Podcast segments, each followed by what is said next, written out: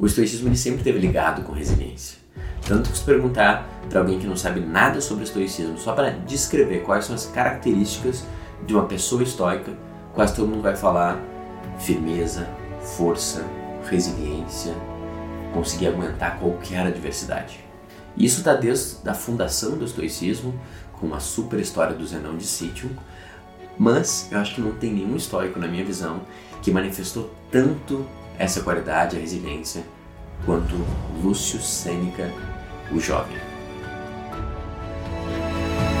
E ele universidade manteve tão firme que não é de graça que os textos dele são os que chegaram em mais pessoas, talvez só passando um pouco do Meditações do Marco Aurélio, mas não em volume. Ele escreveu centenas de cartas e ensaios e atualmente é a nossa principal obra estoica em quantidade. Ele nos dá a base do estoicismo é através de Sêneca. Na minha visão, ele descobriu o segredo da resiliência estoica e através da história de vida dele a gente vai entender por quê e mais importante, como também nos tornarmos super resilientes.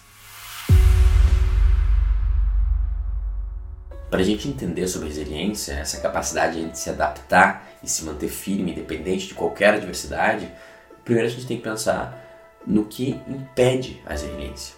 Quais são essas coisas que minam, né, que atacam e que acabam atrapalhando da gente desenvolver e ser resiliente.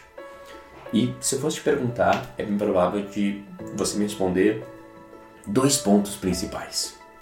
O primeiro vai ser a falta de esperança ou a falta de expectativa de melhora, não ter uma visão de futuro, uma falta de um otimismo e algo para a gente desejar e almejar.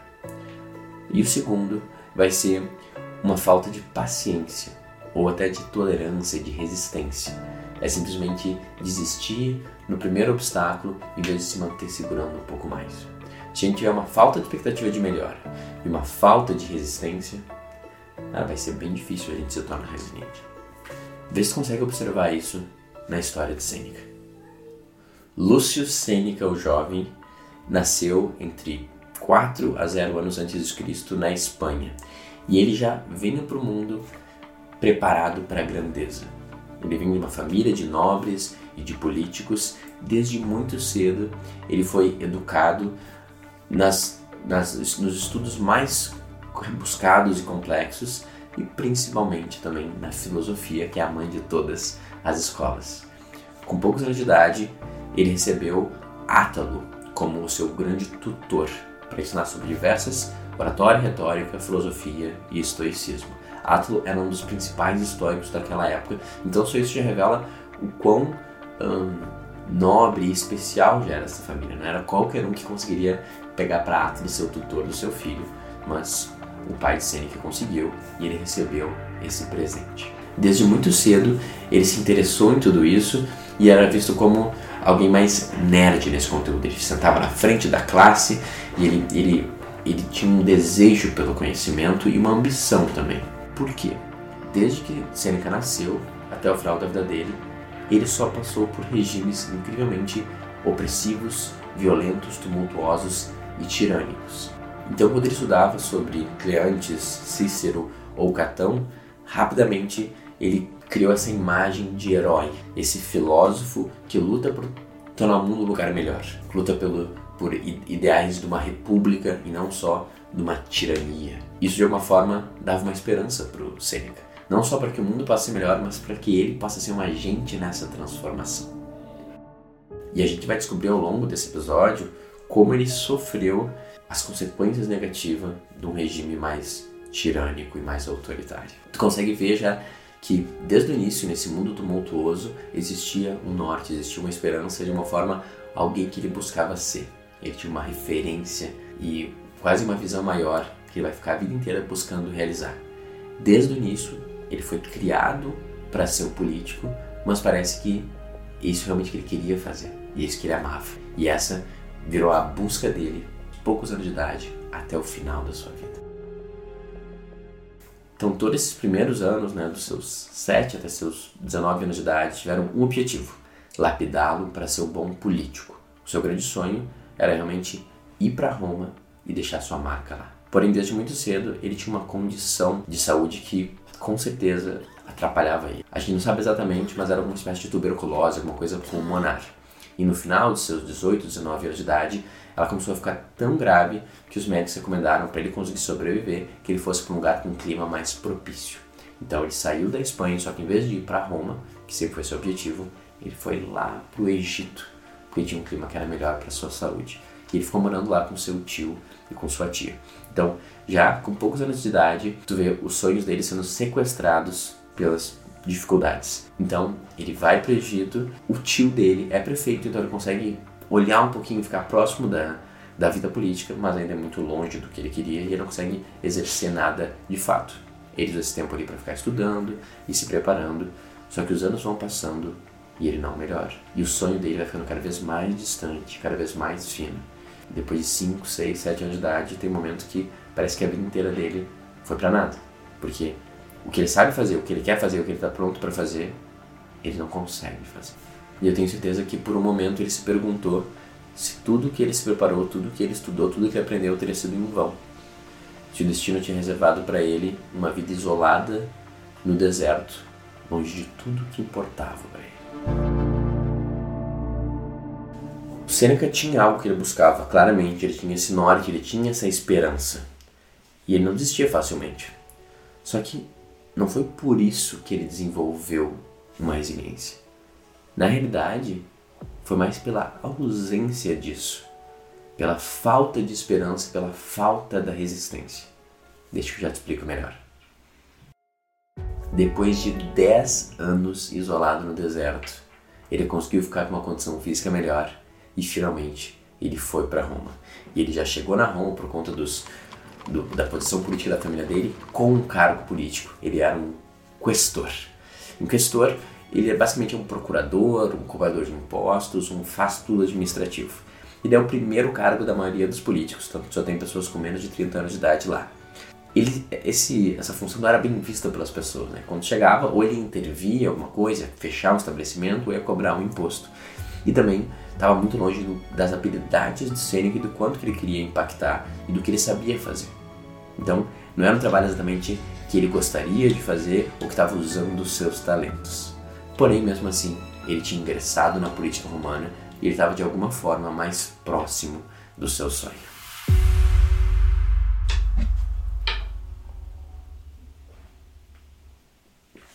E se a gente entendeu tudo errado? Isso foi na realidade ao contrário. Se a esperança e o foco né, numa outra realidade, no mundo melhor, for exatamente o que nos leva à desistência e a falta de resiliência. Nos acampamentos nazistas e nos cativeiros vietnamitas da Segunda Guerra Mundial acontecia a mesma coisa. Tanto Viktor Frankl, o fundador da logoterapia, quanto o general James Stockdale, eles relatam observar exatamente a mesma coisa. Dos prisioneiros, tanto dos campos de concentração quanto dos cativeiros vietnamitas, os que tinham mais esperança e repetiam coisas como: no próximo Natal a gente vai ser solto, ou a gente vai ser resgatado, ou a guerra vai acabar, e ficavam alimentando essa energia, nessa esperança.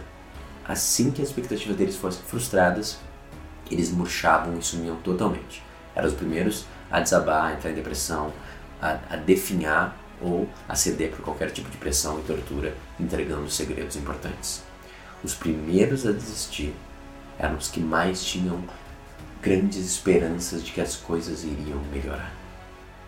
Talvez a esperança de melhora, a expectativa que o futuro vai ser diferente, não é o que alimenta a nossa resiliência, mas é o que drena ela. Voltando para Sêneca.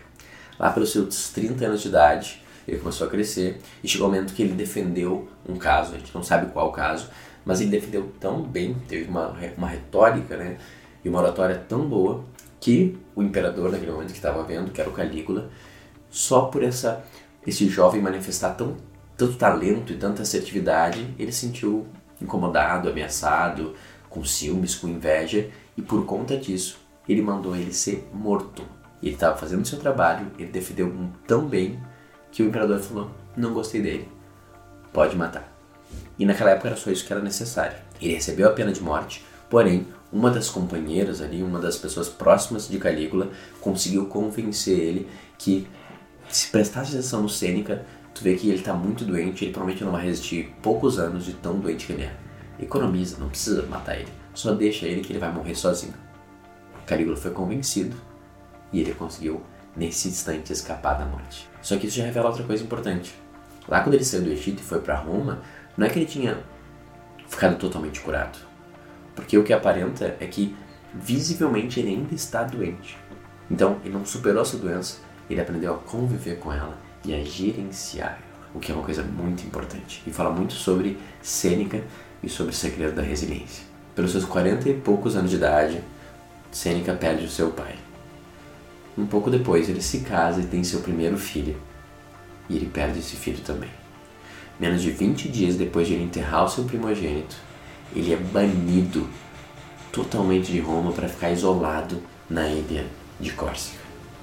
Tudo isso em menos de dois anos. Até hoje a gente não sabe totalmente por que, que Sêneca foi banido.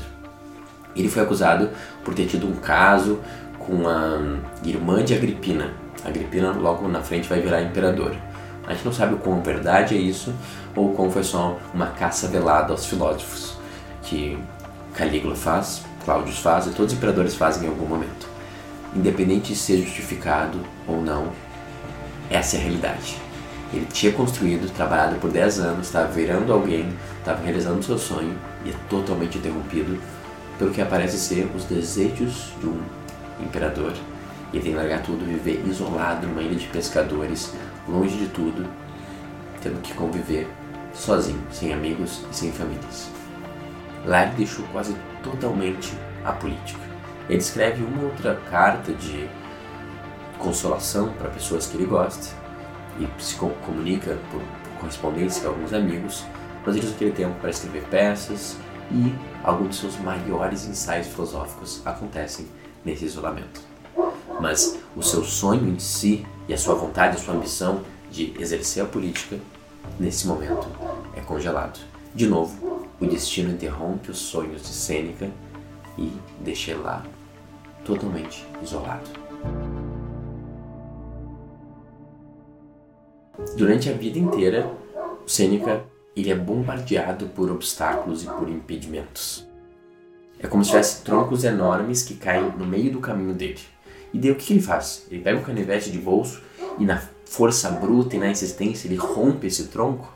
Ele persiste, não desiste no primeiro obstáculo, que é um ponto que a gente tinha levantado sobre o segredo da resiliência. Não. Assim que cai um tronco na frente de Sêneca, ele olha para a situação, ele dá a volta e acha outro caminho não super apegado ao caminho que ele queria, a como ele queria que fossem as coisas, ele simplesmente vê a realidade e ele se adapta a ela. Então ele não persiste e insiste com muita força e perseverança. Ele rapidamente desiste. Ah, isso aqui me foi tirado. Muito bem, deixa eu ver o que ainda não foi me tirado e o que eu posso perseguir. E ele se adapta.